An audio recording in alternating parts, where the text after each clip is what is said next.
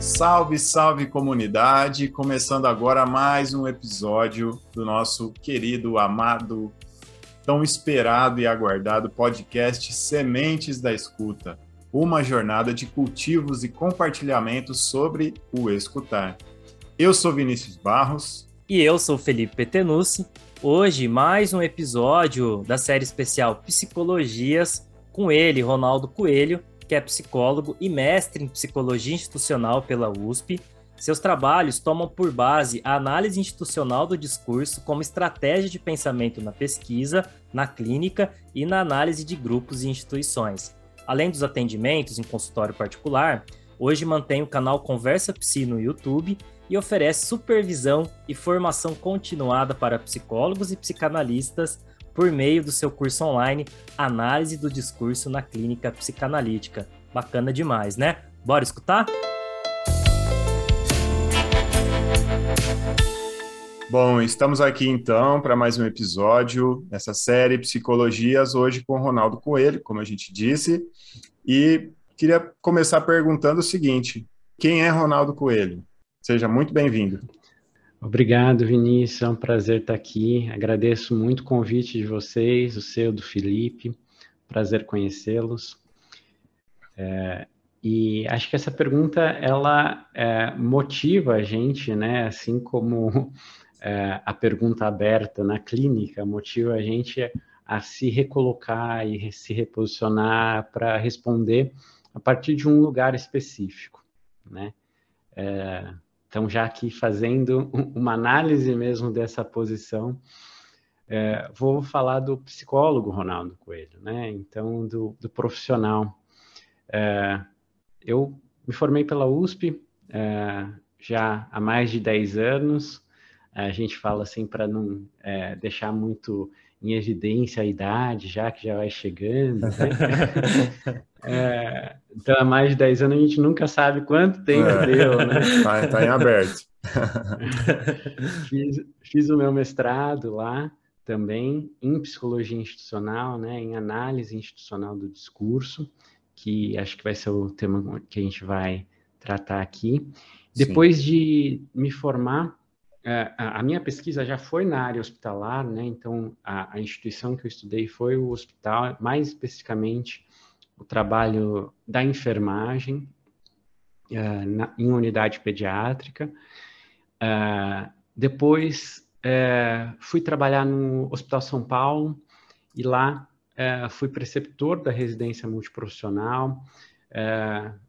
trabalhei também com orientação de, de TCCs, né, dei aula para psicologia médica é, e é, depois aí passei também por clínica de hemodiálise, né, o, o, meu percurso na área de saúde ele foi aí intenso até que cheguei no, no consultório, né, e tô uh, já no consultório há algum tempo, que eu não sei exatamente quanto tempo, é, exclusivamente no consultório, mas acredito que desde 2015 exclusivamente no consultório.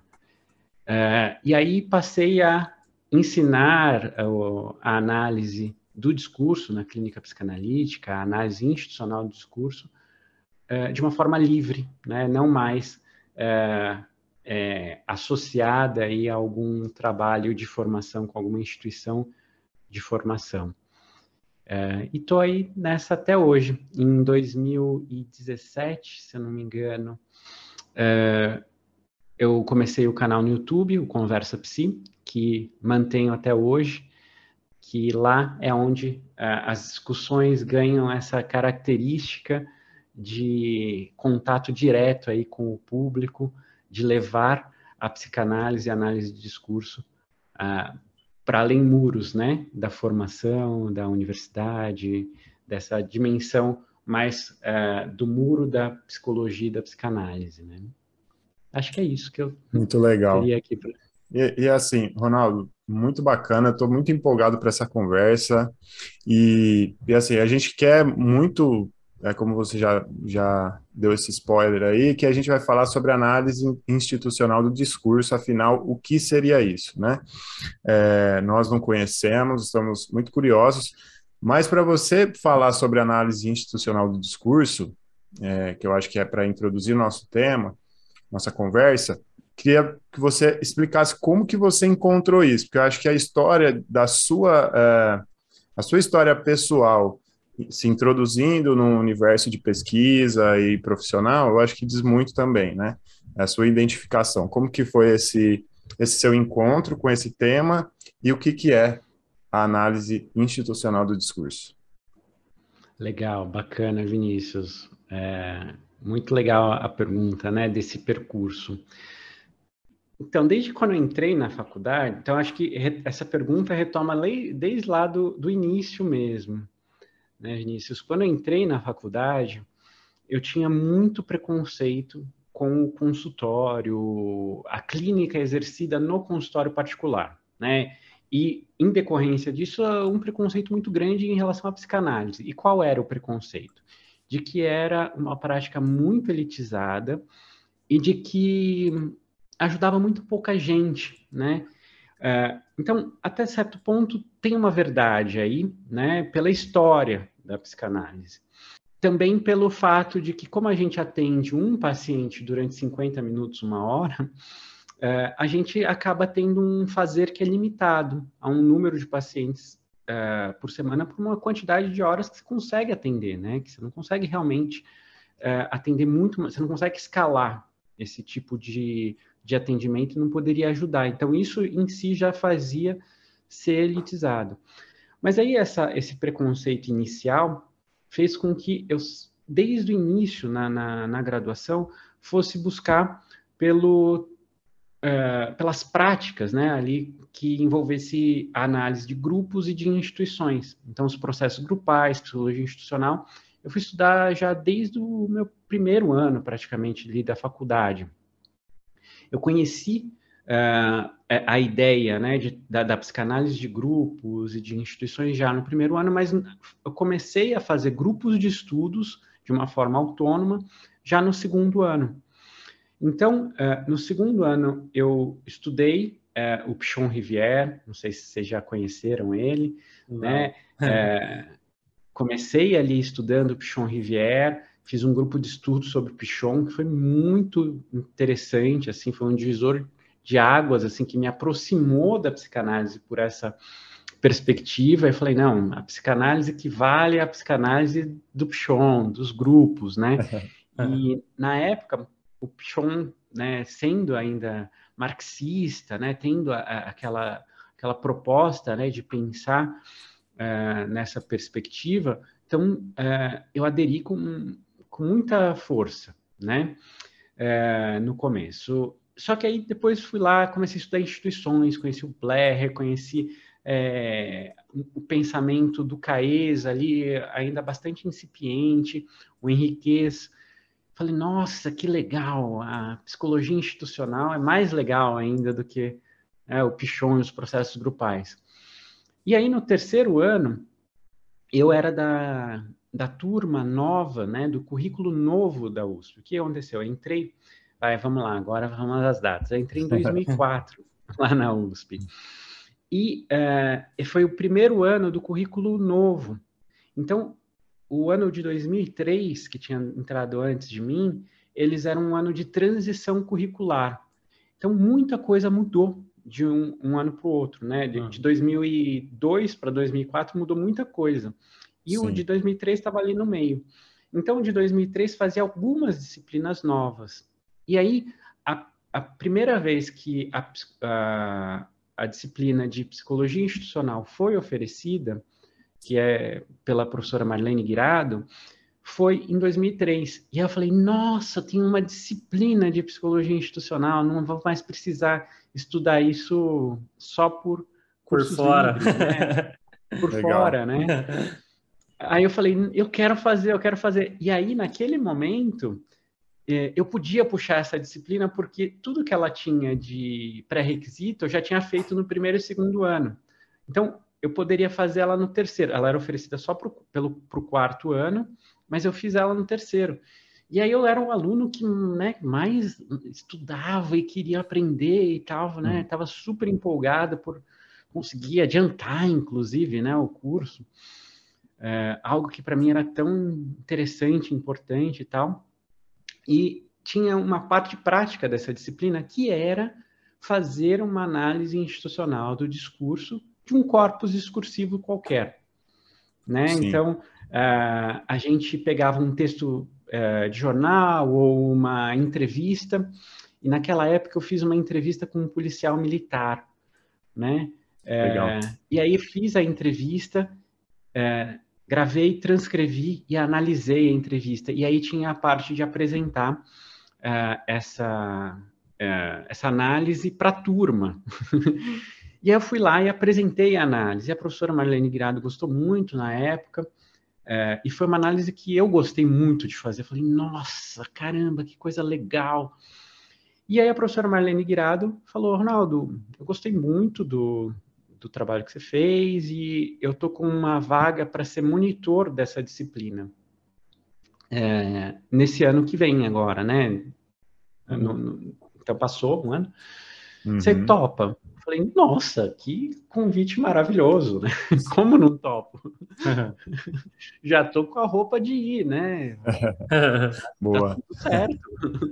né? Eu tava muito emocionado, assim, de, de poder fazer aquilo.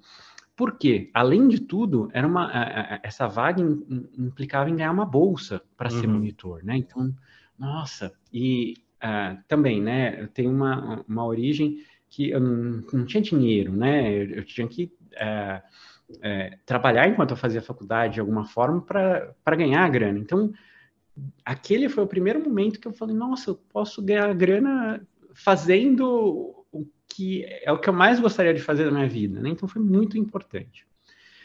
Mas aí, o que aconteceu? Em 2007, acredito, é, 2007 foi a primeira turma é, que eu comecei a ensinar a fazer isso sob a supervisão da professora Marilene Guirado. E uh, eu ensinei isso até o final do meu mestrado, em 2014. Então, eu, eu fiquei ensinando até 2014, durante sete anos. Todo ah. ano eu era o monitor da disciplina. E eu assistia, você tem a noção, eu assistia as aulas tudo de novo. Já sabia de cor. Eu achava muito legal.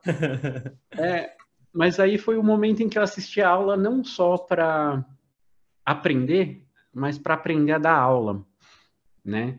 Então, eu queria aprender com a Marlene como que ela dava aula, né? Como, porque eu achava tão interessante, tão complexo o jeito de, uh, de pensar, que para mim era também importante aprender o jeito de ensinar aquilo, né?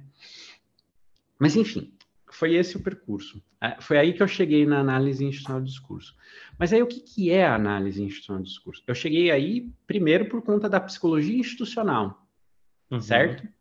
E aí eu encontrei na psicologia institucional a psicanálise e a análise de discurso. Uhum. Então, quando a gente fala de análise institucional do discurso, a gente está falando dessas três coisas ao mesmo tempo, mesmo. Uhum.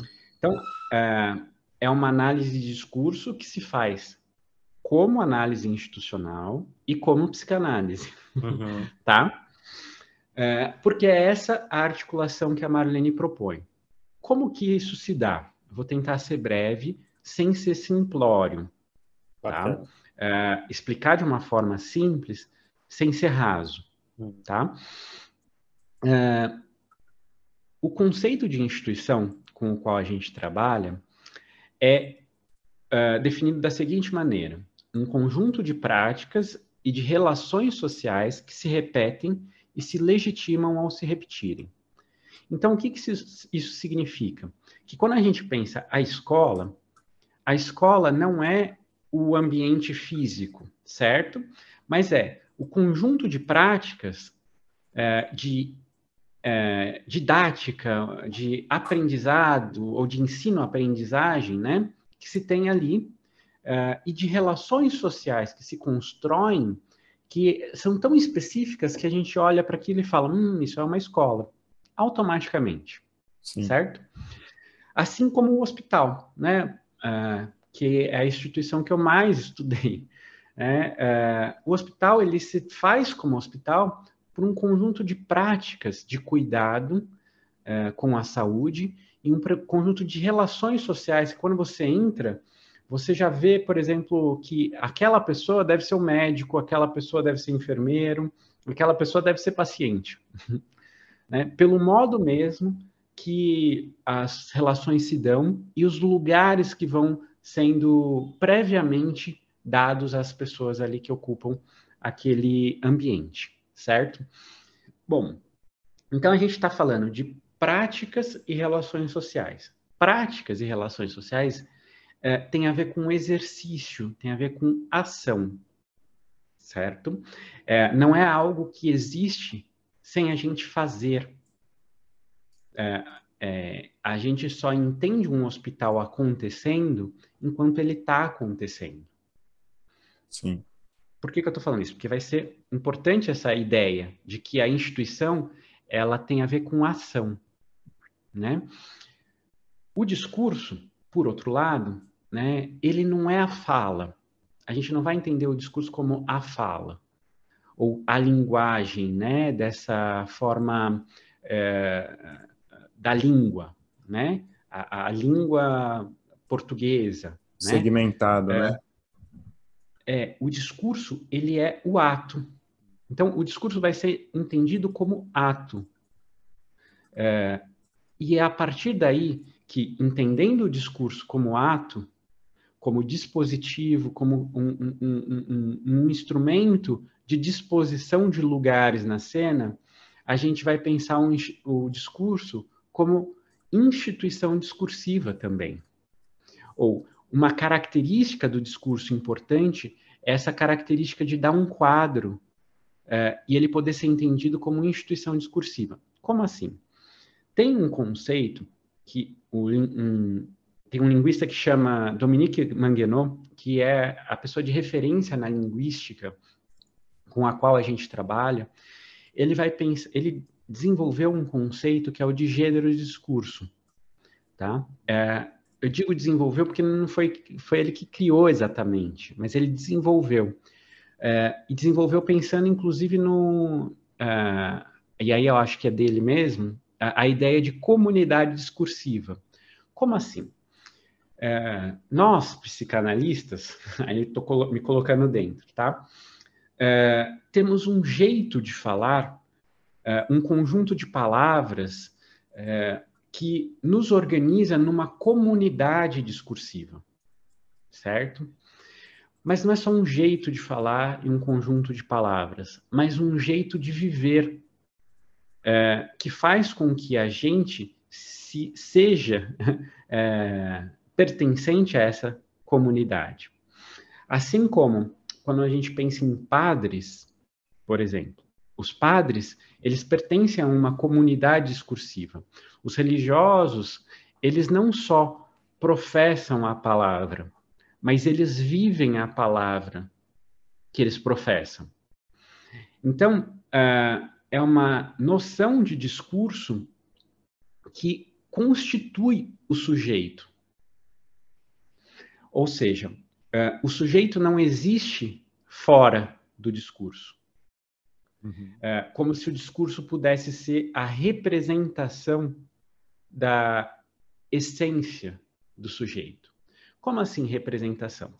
Sempre que a gente fala ou usa uh, a ideia de expressão do sentimento, o que está pressuposto aí é que existe um sentimento que é anterior, e que por meio do discurso eu expresso, ou por meio da fala, ou por meio das minhas ações, eu expresso esse sentimento. Certo? certo? Essa é uma ideia clássica que a gente vai colocar ali ao lado da hermenêutica de uma concepção de discurso como representação. Então, o discurso seria a representação dos sentimentos, dos afetos, dos pensamentos, certo? Quando eu penso o discurso como ato, é, essa é, dicotomia ela se desfaz e o ato ele passa a ser constitutivo do sujeito. O sujeito se constitui em meio à ação. Hum. E aí a gente vai pensar na linguística como o sujeito da oração. Né? O sujeito da oração ele é o sujeito enquanto tem o verbo. né, uh, ele, ele se faz sujeito, ou seja, ele ganha uh, qualidades, ganha uh, todo um, um contorno de sujeito, por exemplo, numa frase qualquer ou num, num vamos pensar num texto, vai, num, nesse ambiente, vai, no ambiente de um texto, de uma narrativa, uh, onde você tem um personagem Paulo, né? Ele vai ser Paulo a partir de um monte de ações que ele vai tendo ao longo daquela narrativa, uh, que vai qualificando ele, certo? Então, esse sujeito, ele se constitui em meio a todas as suas ações. Bom, nesse movimento, a gente tem que, uh, pelo gênero de discurso, ah, aí voltando, né? Por que, que a gente estava falando do gênero de discurso? O gênero de discurso, para o Dominique Manguenot, ele é a instituição discursiva, tá? Uh, qual que seria essa ideia de gênero de discurso? Aqui, essa entrevista, esse podcast, ele é um gênero de discurso. Uh, ou seja, eu estou falando, e tudo que eu estou falando aqui é, é dito numa perspectiva de tudo o que eu pude saber sobre o quais são os seus interesses, né, o interesse do Vinícius, do Felipe com esse podcast, uh, pensando no formato podcast, no formato entrevista, e eu me coloco a falar aqui dessa forma, uh, pensando com todas essas expectativas prévias. Sim. Então, esse gênero de discurso, entrevista, no podcast, uh, nesse contexto, para estudantes de psicologia, dá um quadro uhum. que organiza as minhas expectativas. Isso seria o gênero de discurso, Bacana. certo? Que seria completamente diferente se fosse uma mesa de bar. É. Porque se a gente estivesse aqui numa mesa de bar e eu estivesse falando desse jeito, eu ia ser o senhor palestrinha chato. Verdade. Então, daria um outro sentido para o que eu estou falando. Uhum. Então, esse quadro, ele dá o sentido do que é dito, certo? E isso a gente pode pensar como instituição, instituição discursiva na análise de discurso e como instituição na psicanálise, na psicologia. Bom, aí vem a psicanálise. Como que a gente vai pensar é, a partir né, dessa leitura institucional, dessa leitura discursiva, que a gente faz psicanálise? E é aí que a Marlene resgata o Freud é, para pensar com os conceitos de inconsciente, transferência, análise e realidade psíquica, de uma forma revisitada. Então, é psicanálise por quê? Porque a verdade com a qual a gente trabalha, antes de tudo, não é uma verdade externa, mas é o que o Freud chamou e cunhou, né, como realidade, a realidade psíquica, que sempre é, como o Lacan vai trazer, da ordem do simbólico, para ter aí um, um, um, um paralelo, né? Certo. Mas que é uma realidade sempre própria, que nunca pode ser exatamente comprovada por um outro, mas que ela sempre tem essa característica de algo já interpretado, né, de algo já é, constituído pelo meu modo de entender, uhum. que nunca pode ser é, essa outra realidade mais real do que a minha, uhum. né? Então, é, se eu vivo algo como real, aquilo se torna real. E isso é psicanalítico. Né? Aquilo se faz real para mim. Bom, então esse é o primeiro. O segundo é a ideia de inconsciente não mais como a primeira tópica só de inconsciente, pré-consciente e consciente só, nem como a segunda tópica, que é id, ego e superego, mas um inconsciente que pode ser pensado como superfície, uh, como aparelho de memória. Então, vou deixar um pouco mais claro aqui. Uh, o texto de referência para a gente pensar isso é, que é o texto que eu trabalho no meu curso de formação em análise de discurso, os dois textos base para isso, é o Bloco Mágico, uma nota sobre o Bloco Mágico, que é um texto curtinho do Freud, mas que é extremamente potente para a gente pensar inconsciente dessa forma. E o outro que é, é traduzido pela, pela Imago como o estranho e pela Companhia das Letras como o inquietante, porque é um termo, um Heimlich, é um termo que traz várias possibilidades de tradução, mas a gente conhece historicamente como o estranho, o estranho familiar que nos habita. Né? É, então, é uma noção de inconsciente do Freud que já não mais pensa o inconsciente como id, ego e superego, como três instâncias dentro da gente, mas como é, um aparelho de memória onde a gente vai registrando algumas coisas e algumas coisas ficam registradas num lugar que a gente acaba não tendo mais acesso. E que é necessário uma incidência de luz ali para aquela região é, que faça a gente lembrar daquelas coisas que a gente já nem sabia mais que lembrava.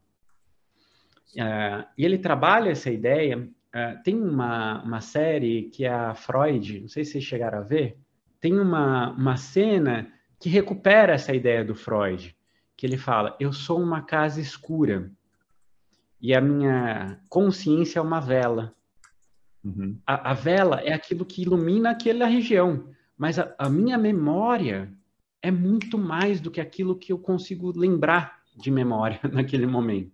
Sim. Né? Então, a depender como eu ando com a vela pela casa, eu vou lembrando de coisas que eu nem sabia que eu lembrava. né? E esse é o, uma das coisas mais interessantes que o Freud é, descobre sobre a memória, de que a gente não apaga a memória, ela sempre está lá. A, a, a memória que marcou de forma significativa, ela não se apaga. A gente tem uma memória de curto prazo que se apaga a todo momento para que a gente possa registrar novas coisas.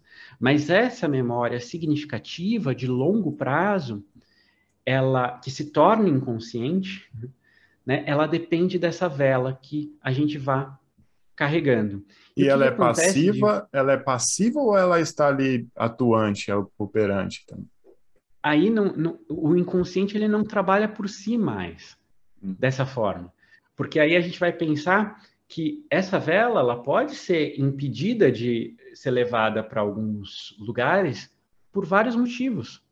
Por exemplo, por medo, é, pela angústia que isso causa, pela culpa que traz. Aí são os mecanismos né? de defesa? Então, aí a gente já não pensaria mais com essa, com hum. essa estratégia que o Freud trouxe de mecanismo de defesa, porque é, ela traria algumas complicações uhum. para esse outro jeito de pensar. Mas que o Freud deu esse nome. Sim. Ele deu lá. Uhum. Que seria exatamente isso. Então ele vai descrevendo. E aí volta a gente pensar a psicanálise historicamente. Uhum. É por isso que uh, ela faz um recorte na psicanálise para pensar toda essa, essa parte da, da, da análise institucional do discurso. Mas vale a gente pensar como que o Freud construiu a ideia de mecanismo de defesa. Ele, médico, estava é, buscando a cura. E ele fala que, é, quando a gente lê, por exemplo, a autobiografia do Freud, ele fala que ele era um médico que não gostava tanto da medicina, mas é um médico que nunca abdicou de ser médico e que propôs uma forma de pensar a psicanálise a partir da medicina. Então, o Freud, ele nunca foi um médico, médico, médico, como ele mesmo diz, mas ele nunca deixou de ser. Então, tudo como ele pensou a, a psicanálise, a princípio, era muito dentro da, do discurso médico. Então, ó, aqui a gente já está pensando, quando eu vou colocando dessa forma, é, as características institucionais da produção da psicanálise pelo Freud. Sim. Né? Ou do discurso médico. E aí, é, aqui já começa a ficar mais claro essa associação entre discurso e instituição. Uhum. Né? Uh, o discurso médico é, é, ou a instituição medicina dava a base uh, com a qual o Freud tinha para pensar naquele momento.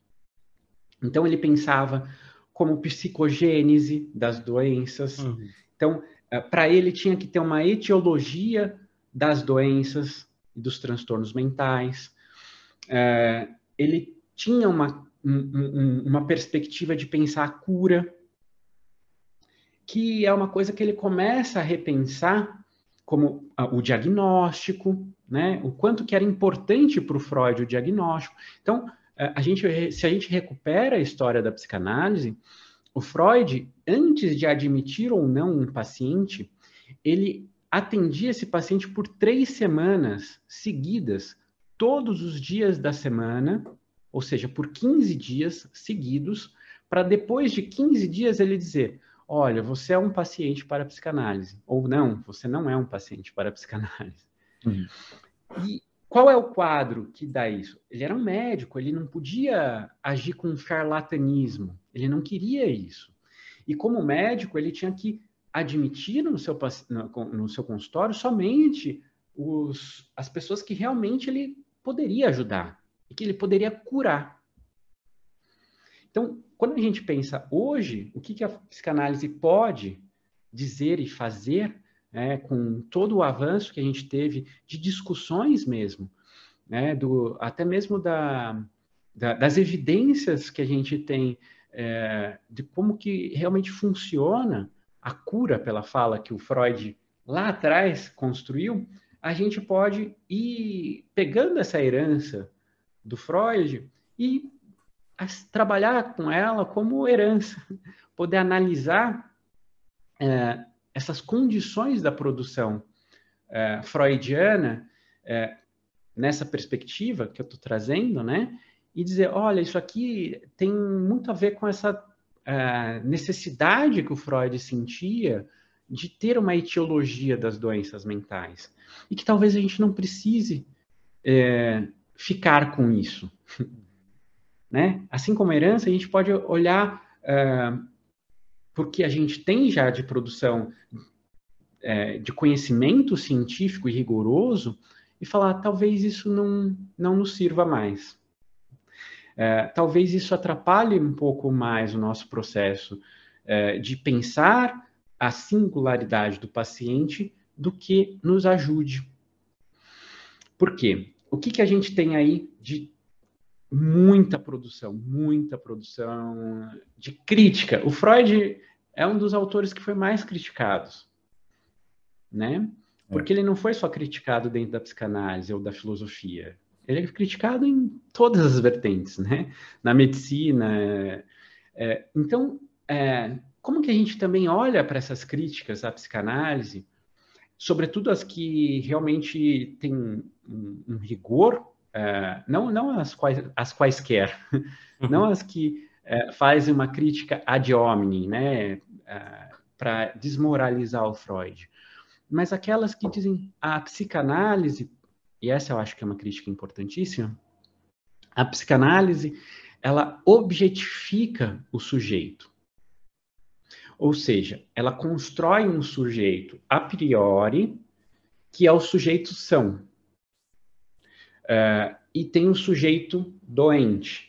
Então, quando o Freud ele constrói lá características e, e, e, e tem essa é, esse furor, né, por encontrar um psicodiagnóstico e dizer, ó, oh, isso aqui é a histeria, isso aqui é a neurose obsessiva, isso aqui é a psicose, aqui é a perversão.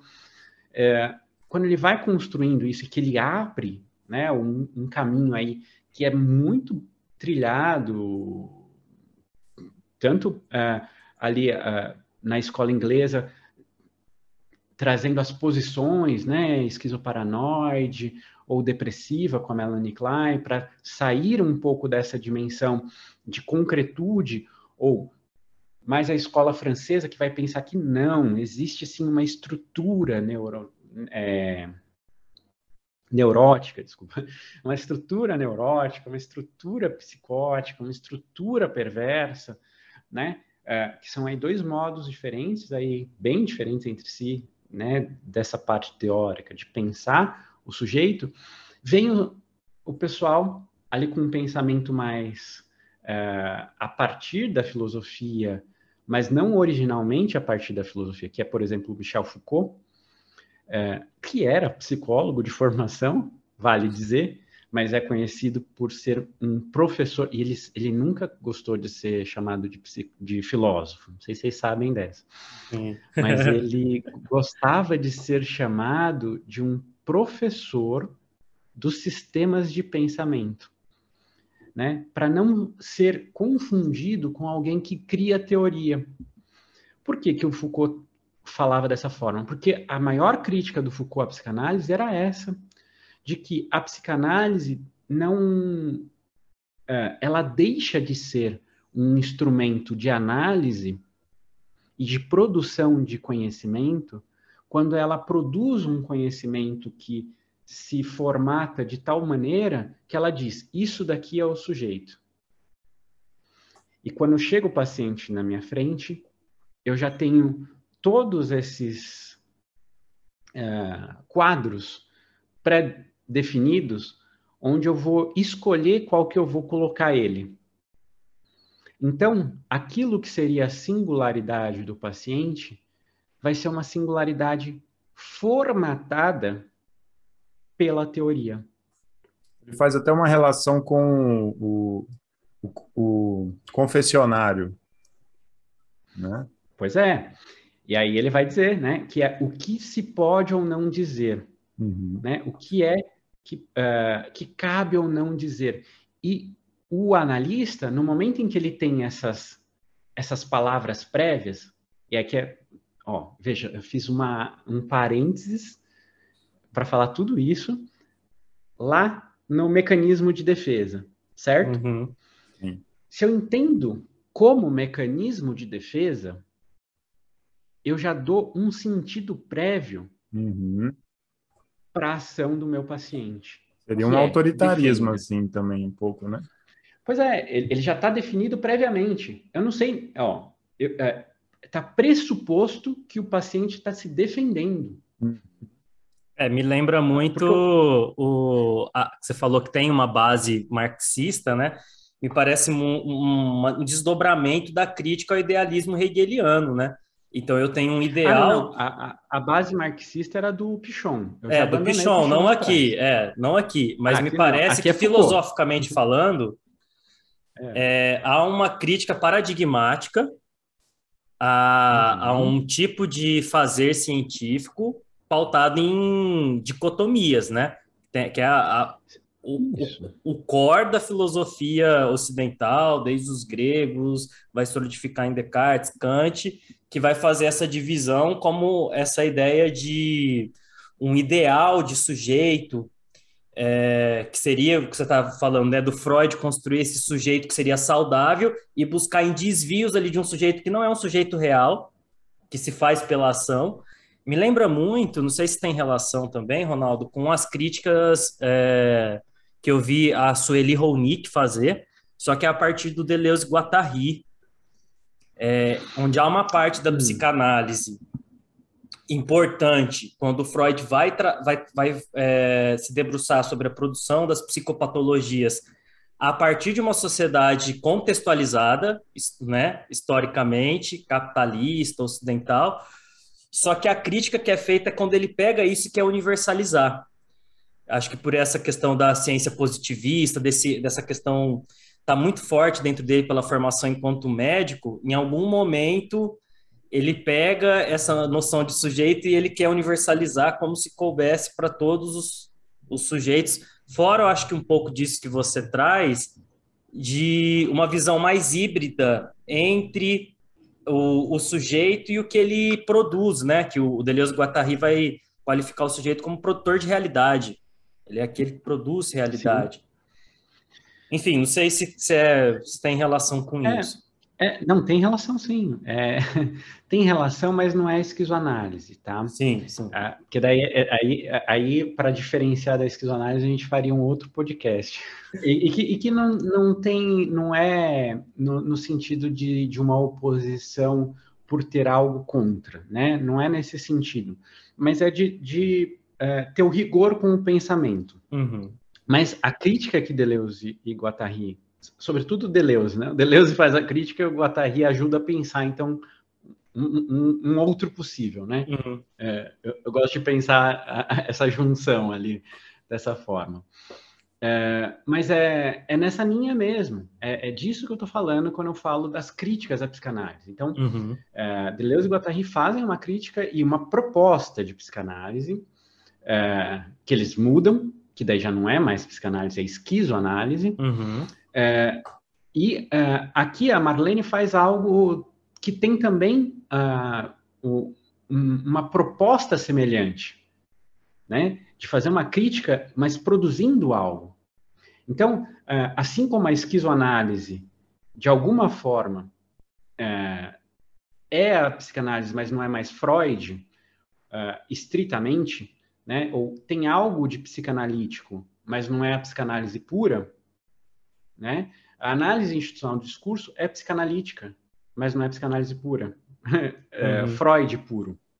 Não é também Lacan, não é também é, Melanie Klein ou Bion, é, e também não é esquizoanálise.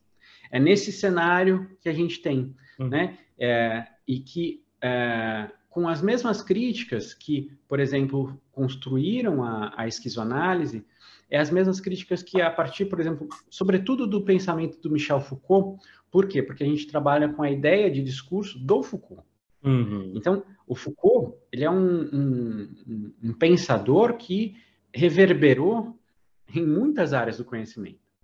E uma das áreas que ele reverberou de uma forma muito forte foi na linguística, na, na, na, na, análise do discurso. Então, você tem, na análise do discurso, uma vertente estruturalista e uma vertente pragmática, ou Foucaultiana, praticamente.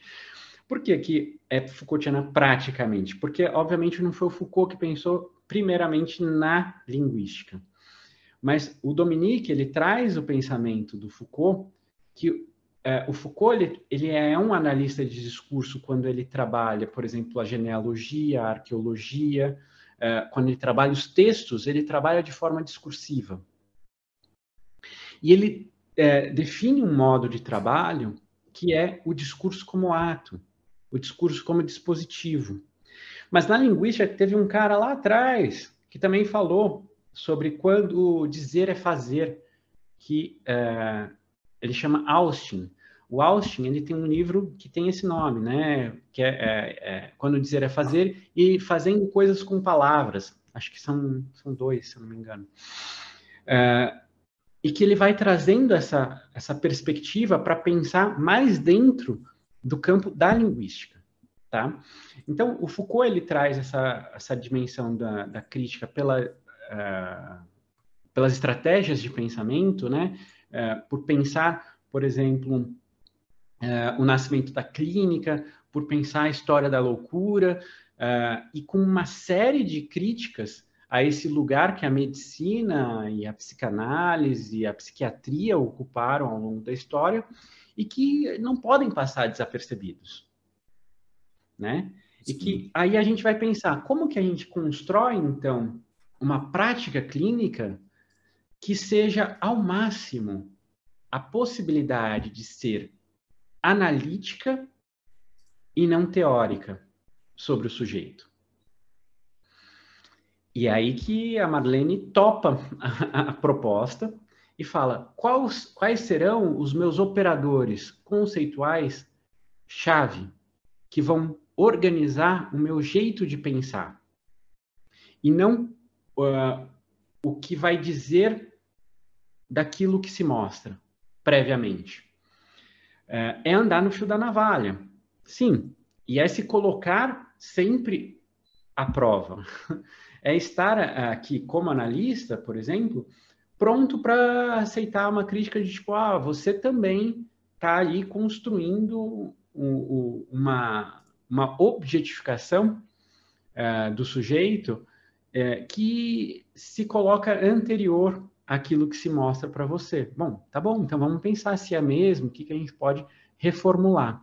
Mas uh, nessa perspectiva, a ideia é limpar a teoria o máximo possível daquilo que predefine o sujeito e ficar com aquilo que ajuda a pensar, ajuda a se colocar num papel de um analista, aquele que analisa, não aquele que carrega uma verdade prévia sobre o outro, mas aquele que, com aqueles disparadores de escuta, aqueles, aqueles operadores de análise, ajuda a pensar aquilo que se apresenta. E assim é, abrir espaço para o que antes não foi dito, para que possa aparecer ali como singular na tua frente o que realmente é singular. E não porque eu já li num livro. E não porque o Lacan disse, ou porque a Melanie Klein disse, ou porque o Jung disse, né? A gente deixou o Jung aqui de fora, porque todos os psicanalistas deixam ele de fora, uhum. é, por conta de uma questão histórica ali, de novo, institucional, né, que o coloca fora né, desse pensamento e que ele é, foi reformulando a forma de entender o inconsciente, por exemplo, né? É, enfim, é, mas que não, não mais se pauta por essa esse guia anterior, mas que se baliza por esses outros instrumentos. Então, que nem eu estava falando, ó, a ideia de rea realidade psíquica, a ideia de inconsciente como aparelho de memória e como duplo, então que é o que a gente vai ver lá no estranho. Então, no texto do estranho, o, o Freud trabalha com essa ideia do estranho familiar que me habita. Então, essa dimensão que habita a gente que a gente não conhece, né? Então, não seria exatamente um outro é, como uma instância que está dentro da minha cabeça como três bonequinhos ali, né? Que tem o superego, que é um bonequinho que Sim. fica mandando o id calar a boca, e o ego que fala, não, peraí, é. Né, não, não briguem, calma, eu resolvo, né? Hum. que é quase isso, assim, né, na, na, na segunda tópica. Mas o, o, duplo, ele pode ser pensado como algo que é discursivo. Como assim, Ronaldo? Como assim discursivo? Na superfície do discurso. Bom, é, quando eu falo, você tem que cuidar mais de você mesmo. Discursivamente, tem duas pessoas aqui. Você cuidando de você mesmo. Uhum. Certo? Certo. Existe uma possibilidade de você ser algo que cuida de você. Uhum. Entende? É, e isso é inconsciente, muitas vezes. Tem um, um, um, vídeo meu que é como você fala com você mesmo. Que é justamente isso, de você pensar quando você comete algum erro. Como que você fala com você mesmo? Você fala, nossa, Ronaldo, de novo você derrubou aqui. Vou até usar aqui a. Quem está assistindo no YouTube vai ver aqui a, a, a, a caneca do canal Conversa Psi que é o canal onde está esse vídeo que eu falei para vocês. E vamos deixar também na, o link na descrição para vocês conhecerem lá, claro, o canal do Ronaldo, hein? Isso. E nesse vídeo eu falo, então, se eu derrubo essa caneca no chão e falo, nossa, Ronaldo, você derrubou a caneca no chão, cara, o que está acontecendo? Você tá, está banado hoje? Veja, é uma postura compreensiva, dá para pensar aqui é, uma parte conversando com a outra, onde essa parte ela é compreensiva, não necessariamente permissiva, mas compreensiva. Ela, ela faz uma pergunta que é: o que está acontecendo que você está estabanado hoje? E a outra parte pode responder: nossa, acho que eu estou cansado, né? Poxa, estou mesmo. O que está acontecendo, né? E, e, essas partes passam a conversar dessa forma, uhum. né? É, então tá na superfície do discurso esse duplo, sabe? É, ou, de um outro jeito, eu derrubo a caneca e falo: Nossa, Ronaldo, você é um burro mesmo. Você não serve para nada. Você é um imprestável. E, para não usar termos piores que eu posso uhum. falar para mim mesmo. Veja, olha que relação que se estabelece consigo mesmo. Não é verdade? Então, é, essa relação, muitas vezes, ela não é percebida por quem faz. Mas isso eu estou falando da parte mais fácil de perceber o duplo. Porque esse duplo pode estar, tá, e ele está, quando eu falo com um outro e que eu não percebo. E é aí que entra a análise de discurso para descobrir esse duplo. Descobrir, é, não no sentido de desvelar, porque está escondido, mas que é um, uh, um meio de análise, assim como eu fiz agora, discursiva, que mostra essas duas vozes operando. Hum.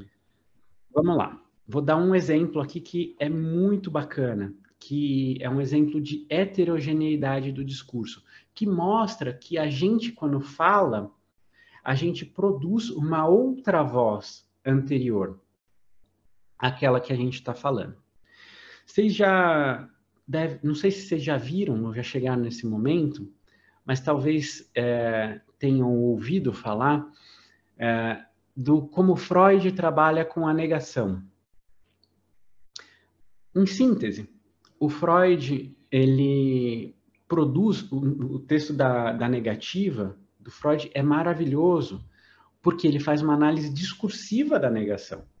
E o Freud, lá, ele vai falar de uma coisa que na linguística, só depois, e muito depois ali, é, ganhou força essa análise, que a gente tem dois tipos de negação.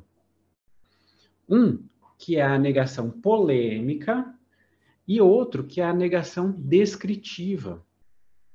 Mas aqui já não é mais Freud, que ele não fala dessa forma, tá? É, mas o Freud ele trabalha no texto da negativa essa negação descritiva. Vamos lá, então. Como que é a negação polêmica? A negação polêmica é, eu falo, é, sei lá, qualquer coisa. Essa planta aqui atrás de mim é vermelha. Aí o Vinícius ou o Felipe vira para mim, e quem está vendo o vídeo vê que ela é verde, né? Eles falam, não é vermelha, é verde.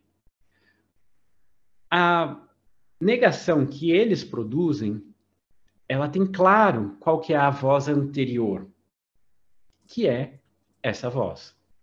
Uh, essa planta é vermelha. Agora, se eu, Ronaldo, só falasse essa planta aqui atrás não é vermelha, uh, ela supõe alguém que diz, em alguma instância, ela pressupõe que alguma voz em algum lugar disse que ela é vermelha. Sim. Se não foi uma voz que eu consigo ver que é externa, é uma voz do meu próprio pensamento. Uhum. e é aí que o Freud é mágico, que ele fala: então surgiu uma ideia de que essa planta pudesse ser vermelha, e eu neguei essa ideia. Então, a negação descritiva, ela tem uma função importante para a gente ver essa outra voz no discurso. E que a pessoa que fala, ah, essa planta não é vermelha, ela não se, ela não se faz a pergunta do porquê que passou pela cabeça dela que ela precisaria negar que é vermelha. E por que, que ela não falou essa planta é verde? Uhum. E isso é uma operação que ela não tem o domínio consciente. E que uma análise de discurso pode é, ajudar a entender que outro é esse, que é ele mesmo. Não teve um outro ali que falou antes, né? Só, ele só produziu como uma negativa.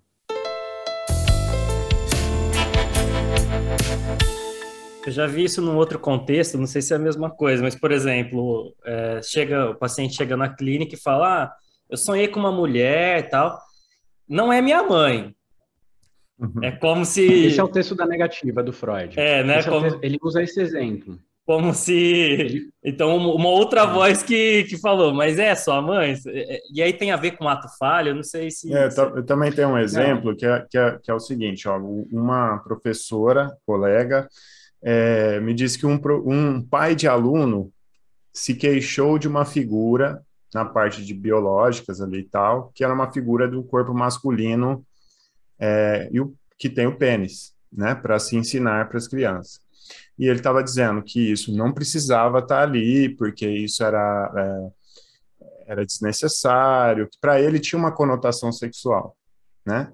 Então, parece que essa a, a conotação sexual é, é, ele que percebe, né? É uma coisa que está chegando a ele e ele está precisando reagir a isso.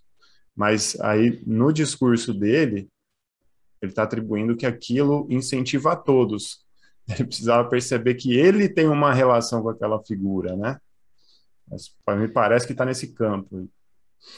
É, aí, aí é um pouco mais complexo e, e sai um pouquinho dessa dimensão da, da negação descritiva. Uhum. Porque aí ele percebe como uma voz do outro, tá? Porque tem uma figura que chega até ele. Sim. É, então ele percebe que aquilo está dizendo. Então é um pouquinho mais. Tá. É, é, um pouquinho diferente. É, como se ele interpretasse aqui, aquele discurso, que pode ser uma figura, né? É, aquele discurso como algo agressivo a ele. Uhum. E ele se opusesse àquilo, tá? Então, a tá. outra voz, ela é nítida. A gente consegue saber de onde vem. Certo? É como se fosse é. a polêmica. Agora, é, é uma negação polêmica. Ah, sim. Tá? É, mas que também a gente pode traçar um, uma linha é, de análise que se pergunta por que, que é tão importante para ele fazer essa oposição. Uhum. Né? É, por que, que algo tão sutil parece pra, que para ele salta tanto aos olhos? Ok, podemos, tá? Mas essa outra descritiva é como o Felipe falou mesmo. Esse, esse exemplo é, é, do texto da negativa do Freud, tá? Ele dá exatamente esse exemplo. Hum. O paciente chega e fala: Eu tive um sonho, tinha uma mulher. O analista não falou nada. Ele fala: Não era a minha mãe. então só faz supor que passou o pensamento de que será que era a minha mãe? Sim. E aí o Freud vai dizer: se passou o pensamento, por estratégia clínica da livre associação, tá, gente? Uhum. É, o primeiro pensamento que surgiu foi minha mãe. e é aí que o Freud é genial. Porque o primeiro pensamento que surgiu foi minha mãe. Então, quando eu digo não era minha mãe, eu me oponho ao primeiro pensamento. Certo? Ou seja, é uma resistência à análise, o Freud vai colocar dessa forma, mas daí uh, na análise institucional do discurso a gente vai entender a, resistência de um jeito um pouquinho diferente. Mas eu, eu, eu, eu nego aquilo que seria a associação livre mais uh, primitiva. Porque era, nesse contexto, dessa forma, sim. Mas aí o que, aconteceu com os psicanalistas posteriormente? Eles começaram, eles pegaram esse texto do Freud como a lei. Uhum. E eles não conseguiam mais diferenciar a negação descritiva da negação polêmica. Então, se o analista pega e fala: será que era sua mãe? E o paciente fala: não, não era minha mãe. É, ah, era a mãe. é só a prova que era a mãe, então. é, mas aí ele produziu uma negação polêmica, porque não dá para você afirmar que aquela voz surgiu primeiro na cabeça dele. Sim. Talvez não tenha surgido. É. Talvez tenha surgido mesmo de você analista e ele está negando a sua, só. E está tudo bem. Parece que todo esse trabalho né, da, da análise institucional do discurso, com a, a sua professora e com o seu trabalho é uma, essa tentativa de é, é, amenizar essa relação de poder que historicamente foi se construindo dentro da clínica psicanalítica, né? Não amenizar, mas colocar sob análise. Tá. É diferente. Para que ela seja percebida, Porque... não negada também, né? Porque de qualquer forma ela vai ser, vai ocorrer. De qualquer forma ela vai ocorrer. Por que, que ela vai ocorrer? Porque na clínica a gente está numa relação de poder desigual. Sim. Que para o tratamento se dar, é, ela precisa ser desigual. Como assim? Sim. Porque uma relação de cuidado é uma relação de poder. Hum.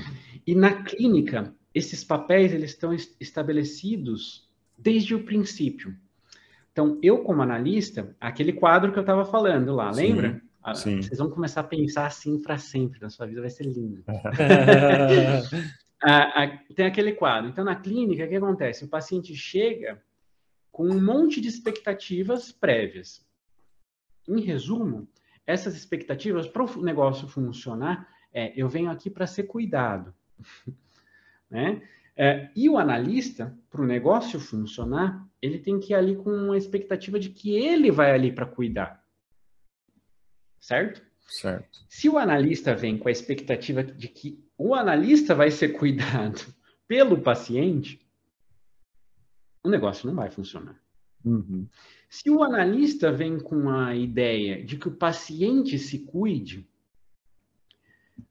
uh, o que a gente tem de pesquisa até agora é que a análise não funciona. Então, para o negócio funcionar, esses lugares eles precisam estar mais ou menos definidos dessa forma na cabeça das pessoas que vêm. O, o analista tem que vir para cuidar e o paciente tem que vir para ser cuidado. E como? O analista cuida ouvindo, antes de tudo ouvindo, e o paciente se põe a ser cuidado falando. E essas posições, elas nunca podem se inverter. Então, a gente está falando de uma posição de poder desigual, que é, tem um que cuida, que está né, nesse lugar aqui, mais forte, digamos assim, e um que vai se colocar mais frágil para ser cuidado. E que não vai ter momento onde, ah, vamos fazer diferente hoje? Você é o analista e eu sou o paciente? Uhum. Não, não vai funcionar se for assim. Mas não que essa relação de poder, ela é repressiva. Ela Sim. pode ser uma relação de poder que produz uma subjetividade livre. E agora aqui eu vou mostrar outra parte da caneca. Olha que legal. Também só para quem está assistindo no YouTube, ó. É. Aqui, ó. Vou fazer igual a blogueirinho, que põe a mão atrás aqui, ó. Foi. Pelo, Pelo cuidado, cuidado, de si, como, como prática de liberdade. É uma frase inspirada no Foucault. Então, que é para pensar o cuidado na clínica é, como prática de liberdade, como a possibilidade de ser o que você quiser ser, verdadeiramente. E não o que a teoria já balizou para mim, que é a subjetividade saudável. Uhum. E não o que já foi dito anteriormente, que é doença. E aí, volto a falar do Freud, né? Que lá no finalzinho da vida dele, quando ele escreve, por exemplo, O Homem dos Lobos, vocês vão ver isso ao longo da vida de vocês, é, se curtirem ver, né? É, que o Homem dos Lobos ele é paradigmático.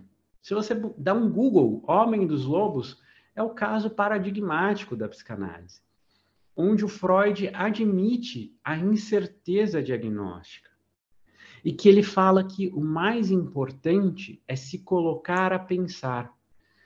É, e como que a, a, a, a constituição da subjetividade pode ser múltipla e que pode não se encaixar em nenhum diagnóstico prévio. O Freud, ele mesmo, que tinha toda aquela necessidade de fazer a psicanálise como ciência, Lá no Homem dos Lobos falam, ó, talvez não dê. talvez não dê. talvez o projeto tenha que ser reconfigurado. Hum. E aqui a gente vem com o Foucault, com o Deleuze, com todo mundo dando paulada no Freud, que já disse isso lá atrás. Ó, é, talvez não dê mesmo. A gente pega e fala, não dá para fazer uma clínica com rigor, com é, muito empenho analítico, nessa analítica da subjetividade, que seja uma clínica que se estabeleça como um cuidado de si, um cuidado com o paciente, é, e que se estabeleça como prática de liberdade. Ronaldo, eu achei muito interessante aí a sua trajetória. Tem, tem essa parte de colocar em análise essa relação de poder, que me parece que é uma relação de poder também mais negociada, né? Porque nessa relação de cuidado, o paciente estar falando, que é historicamente um lugar de poder, né? Poder falar. Então, há aí as suas negociações, que também cabe aí. Mas me parece principalmente uma visão crítica, que eu acho uma crítica importante. Você falou muito dessa perspectiva dentro da institucional e da, é, e da clínica, mas acho que isso também vai reverberar como uma, uma, uma certa crítica é, a, a, esse paradigma científico mais eurocêntrico, é, digamos assim, é, que vai culminar também na pesquisa. Você tra traz aí o, o, o, Foucault, mas eu me lembrei muito do Bourdieu também, Bourdieu que vai trazer o seu conceito de hábitos, que me lembra um pouco é, esse outro conceito que você traz do, da comunidade discursiva, né? Porque o hábitos no Bourdieu, ele também compõe os valores, o aspecto cultural, as produções políticas dentro de um grupo que compartilha uma espécie, ele vai chamar de estilo de vida, né? De uma posição. E, mas eu queria aproveitar esse gancho que você trouxe dentro dessa sua trajetória, que começa na institucional, então você começa quebrando os muros da clínica, que é uma coisa que quem está em formação escuta muito, para retornar a ela. E me parece que é um uhum. retornar a essa clínica de um outro lugar. E nessa parte da entrevista, a gente vai se direcionar um pouco mais para essa temática da escuta.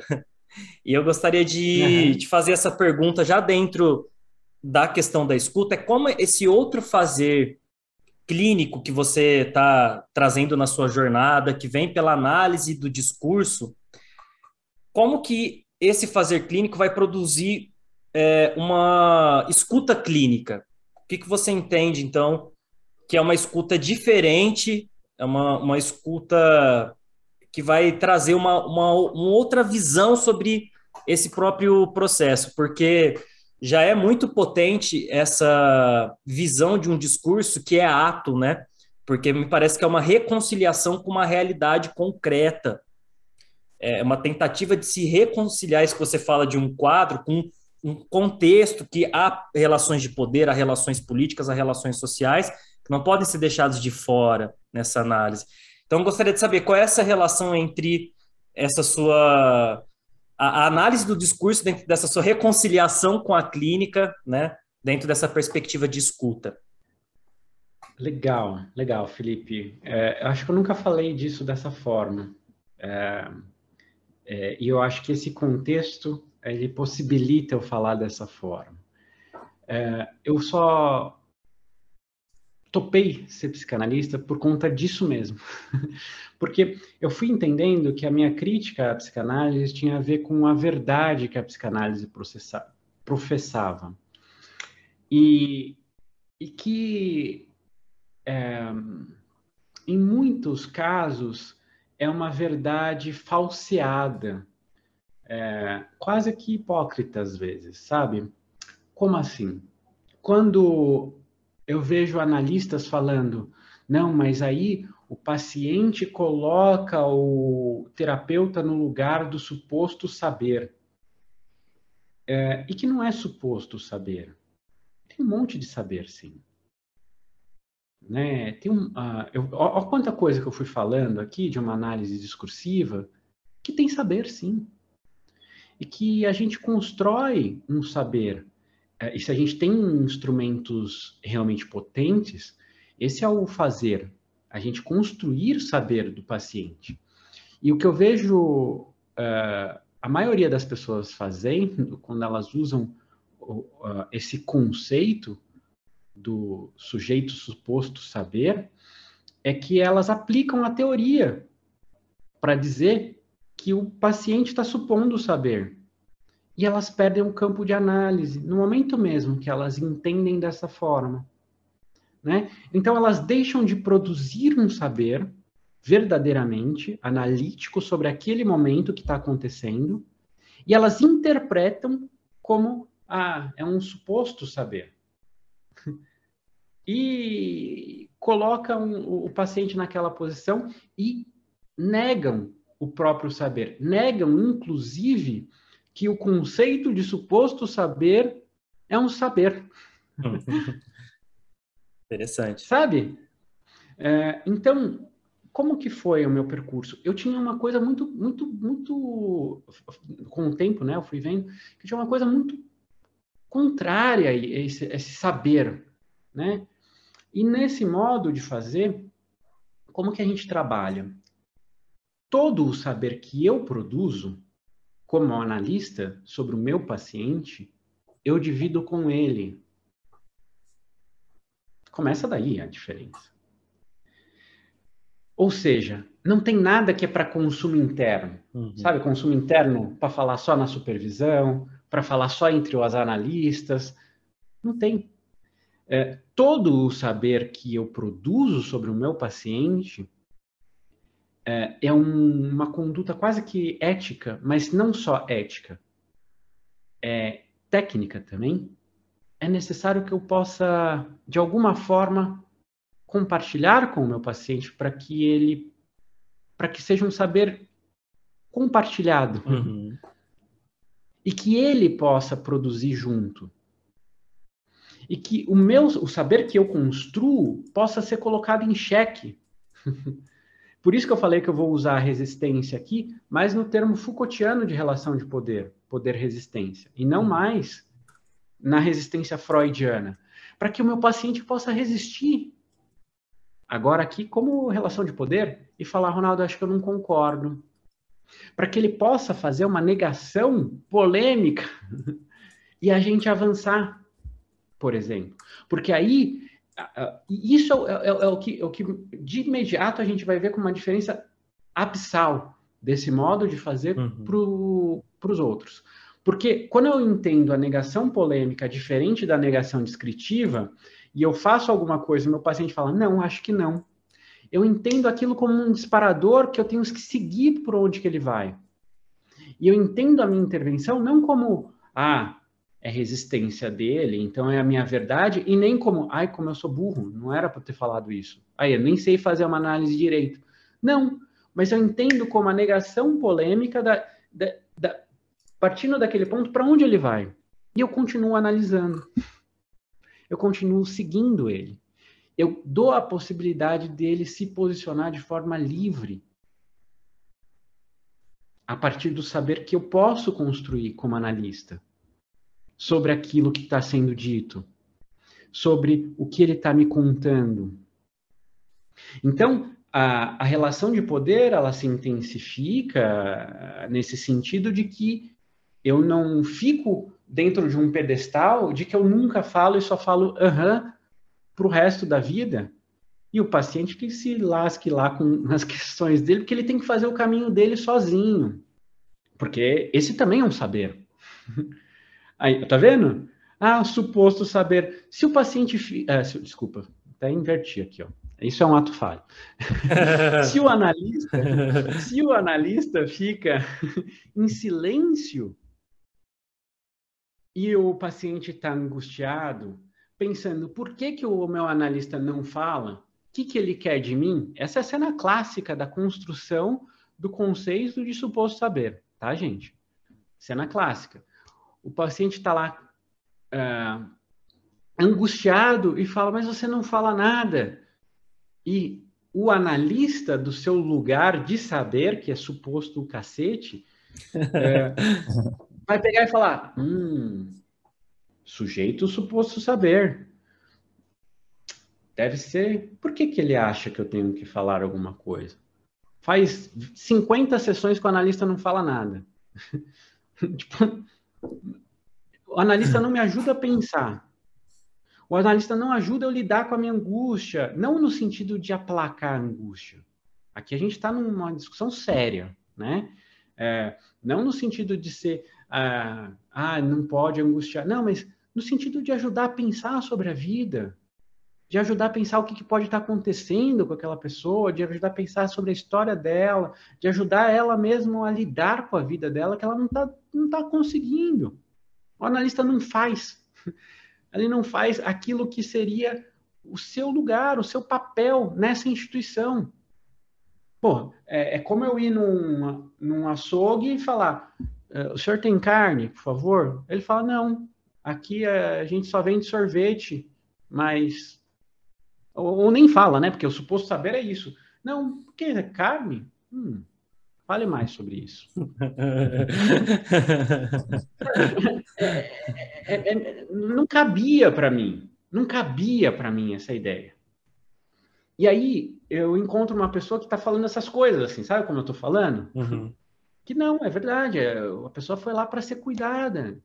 Só que daí como que você cuida sem ser a pessoa que vai dizer para ela, ó, oh, isso aqui é a verdade sobre você. Ó, oh, faça isso, isso, isso, isso, isso, que vai dar bom. Como que você cuida desse outro jeito? E aí apresenta-se a análise institucional do discurso como uma formação para que você seja um analista que você já não sabe o caminho mesmo mas que você vai estar ali do lado do teu paciente, abrindo no picadão o caminho da vida dele. Você não tem já qual que é a estrada que ele tem que percorrer. Não tem atalho também. Mas nesse processo de pensar o como que essa pessoa se constitui subjetivamente, é, quais são as formas preferentes dela de se relacionar, é, como ela organiza é, é, os sentidos das coisas mais importantes da vida, ou seja, das pessoas significativas, da própria vida, do trabalho, é, enfim, como que como que isso tudo tá para aquela pessoa em específico organizado, que sentidos tem na história de vida dela, por que, pelo que, que ela passou, e porque, o que, que dessa história de vida dela fez ela ser quem ela é, de forma singular, e poder dividir isso com ela e falar: olha, eu percebo isso, isso, isso. É, bom, me parece é, legítimo você sofrer dessa forma ou ter essas angústias por conta dessas coisas que aconteceram, mas que talvez você não precise continuar tendo a partir de agora e que não é só decidir dessa forma, mas a gente vai precisar ter um percurso aí de, é, de coragem, de apostar, como eu disse, de abrir no picadão esse outro caminho aqui que você ainda não conhece, que é de mata fechada mesmo, e que não, às vezes a gente está sem bússola mesmo. é, e que a construção dessa bússola é, possa ser você.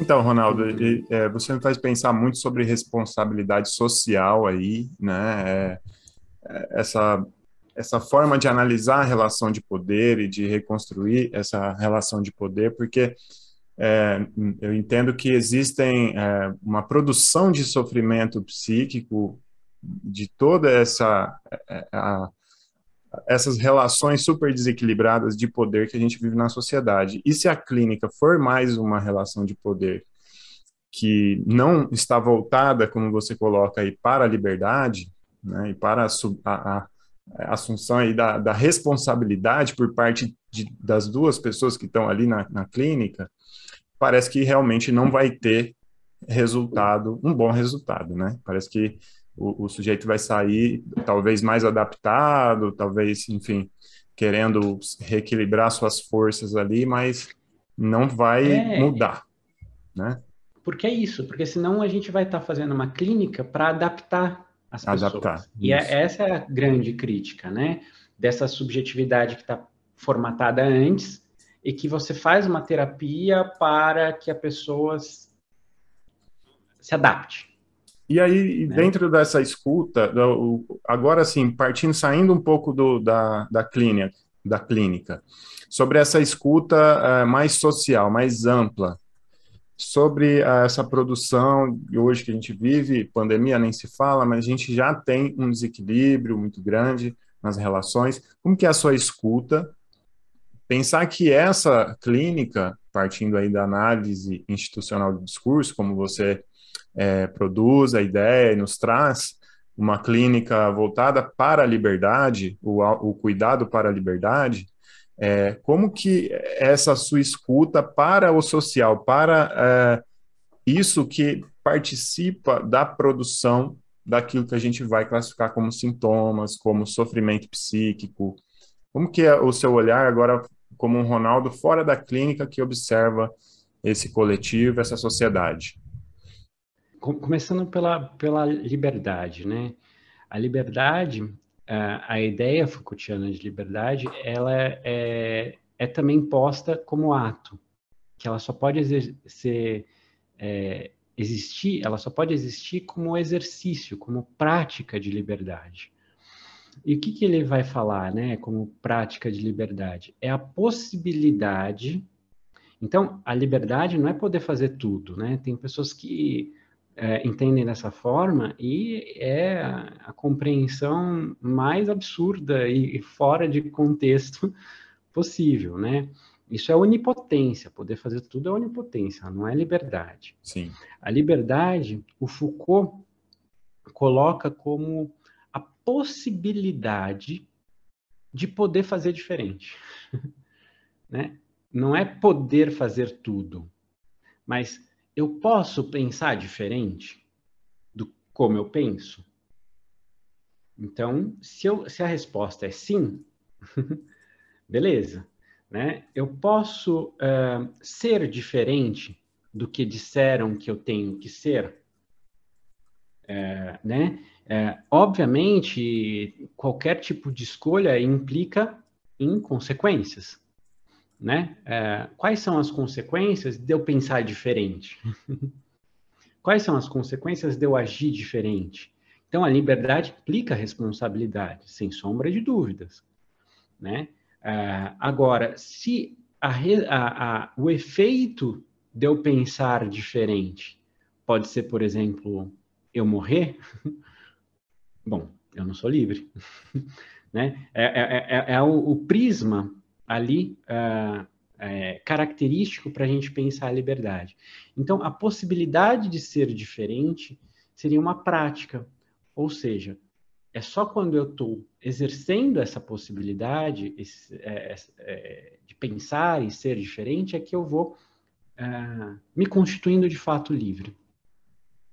Bom, então trazendo isso para hoje, uh, onde a gente tem que as coisas são tão pré-formatadas, né? Onde a gente tem é, que até é um, um, um, dado estatístico de que os transtornos mentais serão a primeira causa é, de impossibilitação para o trabalho e a vida. É, a OMS já tem isso, vai, vai passar todas as outras doenças. Né? ou seja, aquilo que impossibilita de viver. O que está acontecendo né, na nossa sociedade, no nosso tempo, que faz isso, é, que produz esse tipo de, de vida, onde a gente se torna cada vez mais ansioso, mesmo como um, um, um conjunto de, é, de sintomas que leva ao adoecimento orgânico, que leva a gente a ficar realmente doente, né? É, leva a gente a deprimir de tal forma que não conseguimos mais dar cabo da própria vida. É, que modo é esse que a gente está é, construindo para se viver, onde a gente tem realmente poucas possibilidades de ser diferente, né? Justamente pelas, pela interconexão, pelo é, é,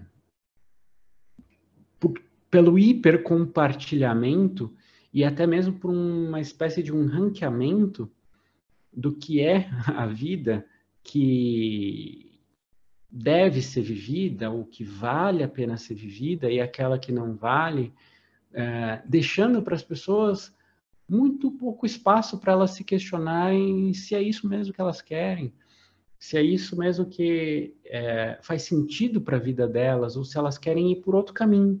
Por exemplo, como se qualquer outro caminho fosse é, inadequado a ponto de é, não valer a pena, sendo que para a pessoa muitas vezes é aquele caminho que vale a pena. Então, aqui a gente tem um, um, um jogo básico da produção de é, um, um tipo de adoecimento depressivo muito característico, que é a vida que para mim faria sentido seguir é, não faz sentido nesse mundo, ou eu entendo que não faz e, e eu não me arrisco por ela. Só que nenhuma outra faz para mim. Então eu simplesmente fico uh, fora ali do, do, do, contexto possível de, de, de dar, dar, conta, né? De, de, de, dar sequência a essa vida. No outro caso, uh, é, eu preciso, preciso, preciso, preciso tanto, né? Não como únicos casos, mas bastante característicos esses dois. Preciso tanto corresponder e me adequar àquilo que está definido né, como o perfeito, como o que é, deve ser seguido, é, que não, não há espaço para o novo de nenhuma forma. Não há espaço para é, por se permitir ser diferente, mas também para aquilo que é errático, para aquilo que é errante, para aquilo que é imperfeito, é, dentro daquilo que foi estabelecido como perfeito. Legal. E hoje, o que está estabelecido como perfeito é vazio, na maioria das vezes, dessa busca, é, que, onde a pessoa é a própria bússola. Né? Ele é esvaziado disso. Então, muitas das pessoas que ocupam esse lugar, elas referem sentir um vazio. Porque é um vazio porque está fora dessa conexão é, não é um vazio que ela não, não é um caminho que ela construiu, ainda mantendo a metáfora do caminho, não é um caminho que ela construiu por ela mesma, mas é o caminho que ela escolheu trilhar porque já estava pavimentado. É, e quando ela percorre aquele caminho, ela não se sente verdadeiramente feliz naquele percurso. Né? Então, eu acho que sim, nós como sociedade temos sim que pensar é, esses modos de ser que nos fazem adoecer. É, parece que há uma série de mecanismos aí de controle, né, também, que atuam nessa ideia de fornecer é, caminhos para a gente trilhar, uma espécie de uma ilusão da escolha, né? Ah, eu, como se a metáfora de ir no mercado e escolher ali entre algumas marcas fosse liberdade, enquanto isso já foi, na verdade, escolhido previamente por nós essas possibilidades que a gente tem para trilhar, né? Então, com seus papéis sociais, que já tem ali o script, e a gente não só vai seguir porque é mais fácil, porque é mais cômodo, mas também porque a gente está dentro de um sistema social, político de poder que nos impõe, né? É, é, e, mais, e mais do que isso, até, Felipe, a gente está num momento que a gente ainda não sabe entender ainda muito bem, mas a gente está começando a ter um, uma, um, uma ideia que é esse das redes sociais. É, porque, é, para além dessa dimensão, hoje a gente está vivendo um processo que eu tenho chamado de avatarização. Não sei se alguém já falou antes, mas que é aquela brincadeira do e fora do stories, como tá a tua vida? Uhum. Uhum. Como se a gente pudesse ser uma pessoa para o stories Uhum. E, e, não é mais um perfil. A gente é uma pessoa na rede. E a gente pode ser outra na vida real. É, uma avatarização naquela dimensão mesmo do Black Mirror, onde você constrói um bonequinho que é você e o seu bonequinho é que faz tudo. Né? Tem lá um episódio que as pessoas só pedalam a bicicleta sim, sim. e depois vai vai para um quarto. A gente está vivendo isso agora com a pandemia. Muitas pessoas estão uhum. vivendo isso. Que, é, é que nem eu, estou aqui com vocês dentro dessa sala. né? É, é, é, é, daqui que as coisas acontecem. E, e daqui que eu me relaciono com o mundo. Isso vai criando uma sensação de que a gente vai. A, gente é um, um perfil do Instagram, do Facebook, do Twitter, uh, que se relacionam com as pessoas por lá, e a gente é outra coisa aqui. Sim. Sabe? É, e, e esse perfil, para ele sobreviver na rede, né, para ele ter like, para ele ter interação, para ele, ele aparecer no feed, ele precisa ter ali algumas coisas que, que faz. Uh, e a gente vive isso com a tiktokização das profissões, por exemplo, que é uma coisa super séria. Porque se a pessoa não faz dancinha no, no, no Instagram, uh, ela não aparece. Ronaldo, nós vamos te chamar aqui de novo para falar de rede social, hein? Eu ia falar exatamente isso. é muito importante. Porque é, é, é, esse, é o, esse é o ponto, e que a gente ainda não, não, não produziu conhecimento é. uh, suficiente para a gente entender o que, que a gente está fazendo da gente. É, parece que também tem um medo de, de entrar muito fundo nessa reflexão, porque isso vai impactar toda a, a nossa realidade hoje, né? Então, o nosso trabalho, nossas relações afetivas, é, e, entre outras coisas, nossa forma de consumir é, os nossos desejos de consumo e de afeto e tudo mais. Então, acho que problematizar isso é, é, algo que desestrutura muitas relações, né? Então, acho que eu vejo pouca produção hoje de conhecimento, pouca discussão, porque é, é um, é algo um pouco e, difícil, e mesmo, né? E, e, mesmo assim, mesmo que a gente produza o conhecimento, não sei se tem volta é, também. É, é isso. Felipe vai fazer aquela última pergunta na lata, que é para a gente fazer o encerramento do episódio. Vai lá, Felipe. Só antes de ir na lata, queria te agradecer, viu, Ronaldo? Foi um papo incrível. Dá vontade aí de aprofundar nos estudos, fazer seu curso, enfim. Você foi muito generoso com a gente. E eu reforço aí o que o Vinícius falou. Se você tiver disponibilidade, a gente pode voltar aí para conversar sobre outros temas. A gente nem falou, né, divulgação científica, a gente poderia falar sobre essa sua iniciativa muito bacana também de democratizar o acesso ao conhecimento de qualidade. Mas eu quero te fazer uma pergunta na lata, e a proposta também é uma resposta é, na lata, que é o seguinte, Ronaldo: afinal de hum. contas, levando tudo isso em consideração, o que é escuta? Uau! é, eu penso sempre para a escuta como algo que não é passivo, né? É algo que implica também em falar.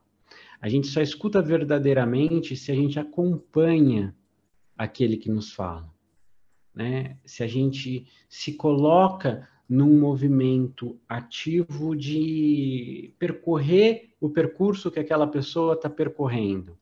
E uh, com esses operadores, que a gente foi falando aqui um pouquinho, de trazer essa dimensão de, peraí, mas onde que uh, eu percebo que o outro não percebe nesse caminho que ele vai fazendo? Onde que eu me perco no caminho que a gente vai fazendo junto, né?